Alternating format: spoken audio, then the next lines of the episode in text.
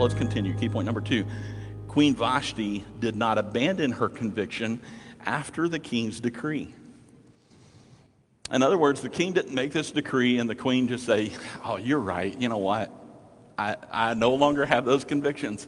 I'm going to, I now change my mind. Let's pick up verse 13 through the end of the chapter. Here's what it says Then the king said to the wise men who understood the times, for this was the king's manner toward all who knew law and justice, those closest to him being Carshena, Shethar, Admatha, Tarshish, Meres, Marsena, and Memucan, the seven princes of Persia and Media, who had access to the king's presence and who had ranked highest in the kingdom.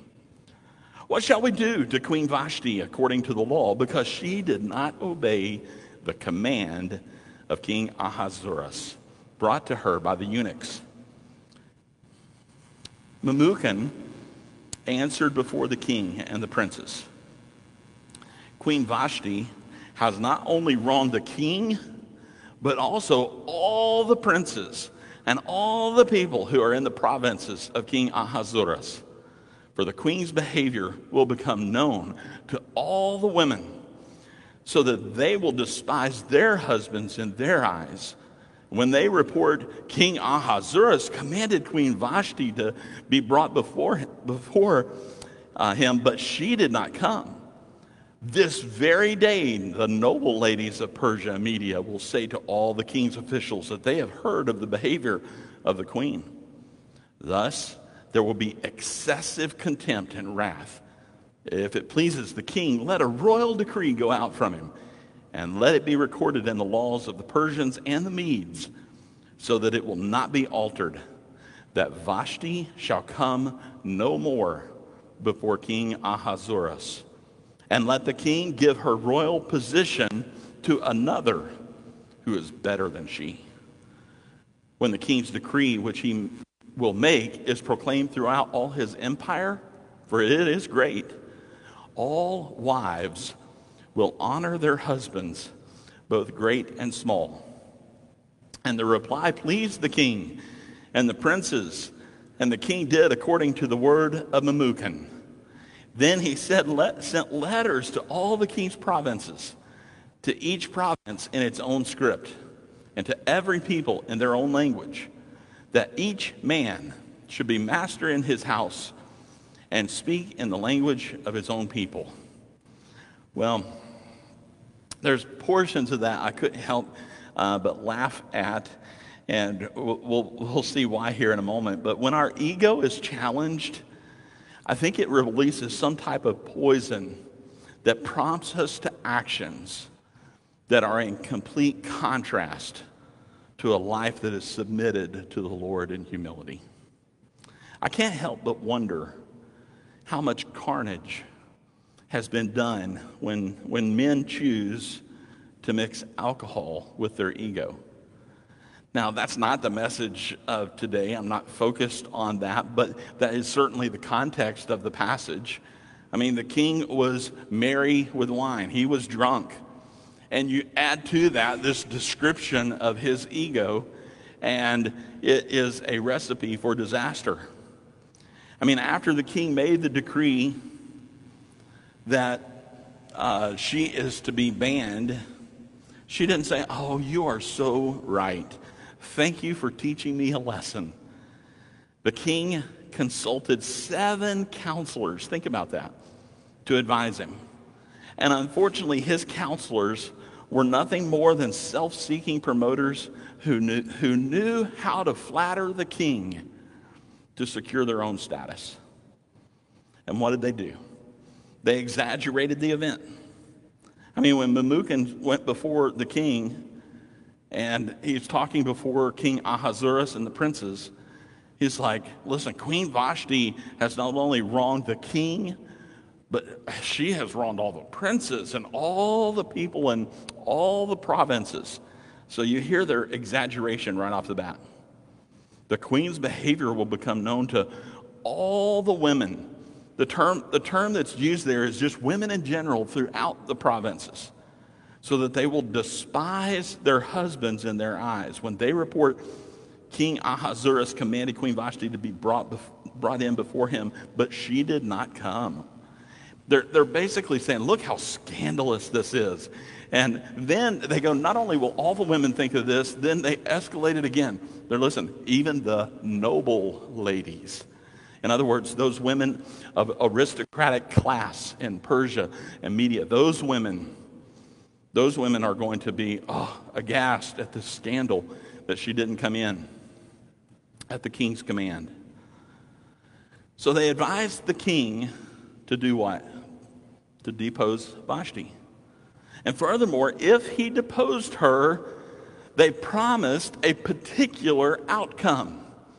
In verses 19 and 20, and if it pleases the king, let a royal decree go out from him. Let it be recorded in the laws of the Persians, the Medes, so that it was, that it's not to be altered, and that Vashti shall come no more before the king and let the king give her royal position to another better than she. Verse 20, when the king's decree, which he will make, is proclaimed throughout all his empire, here's the promise all the wives will honor their husbands, both great and small.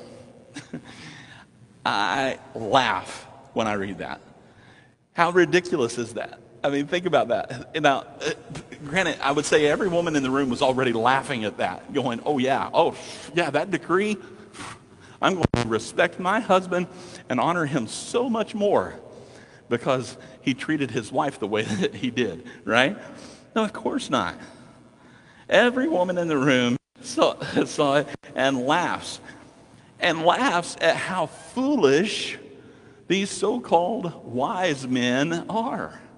These are wise men making this recommendation, and wise men saying, You make this decree, and all the women are going to honor, oh, they're going to honor their husbands.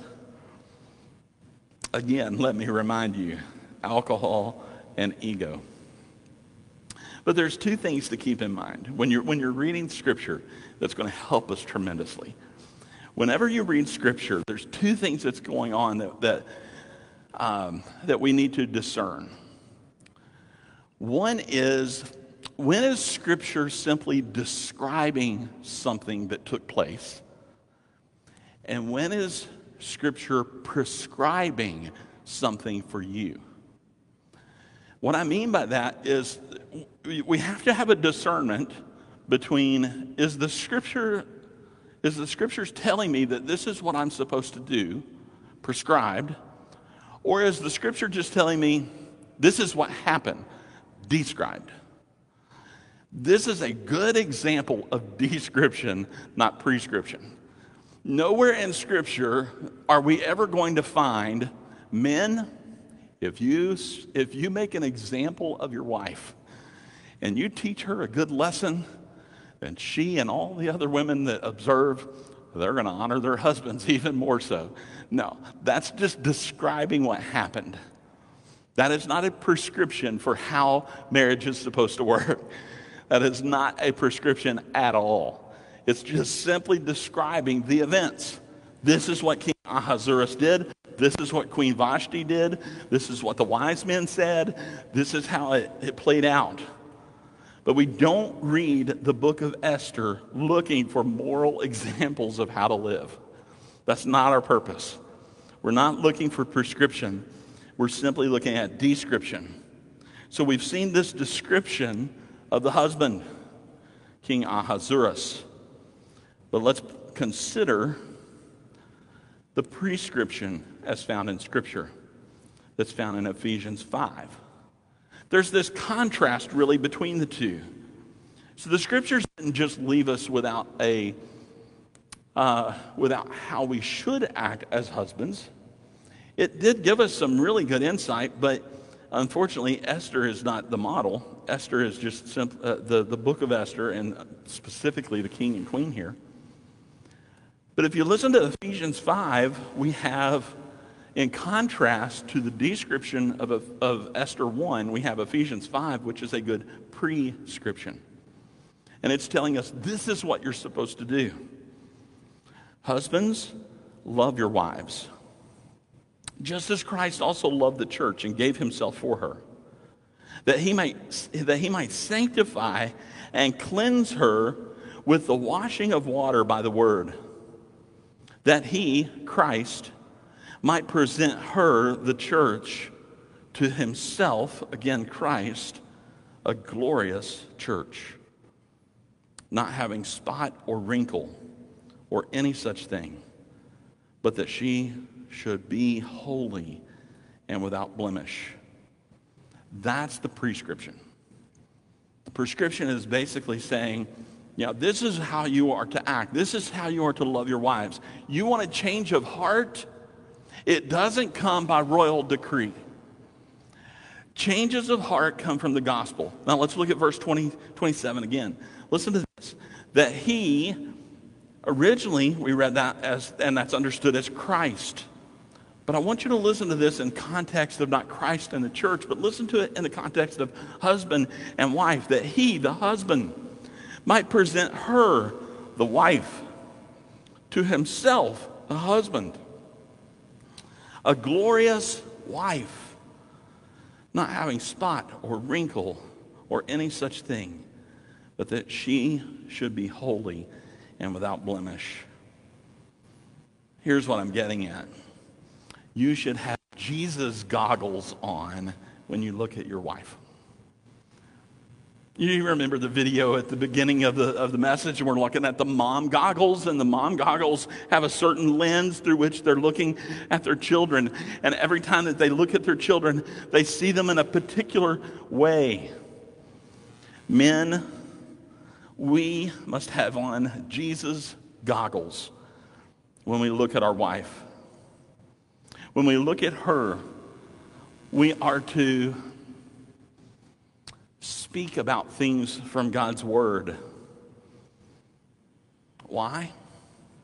Because it says, uh, just, as, just as Christ loved the church and gave himself for her, that's how we're to love her.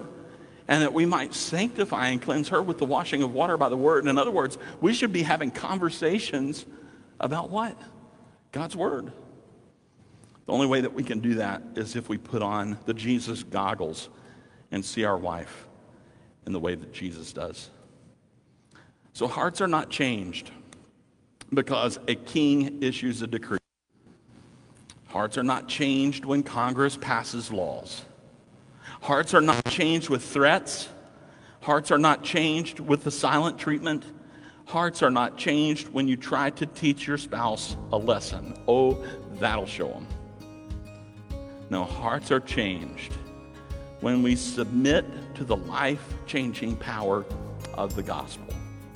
And that requires humility, something that King Ahasuerus lacked.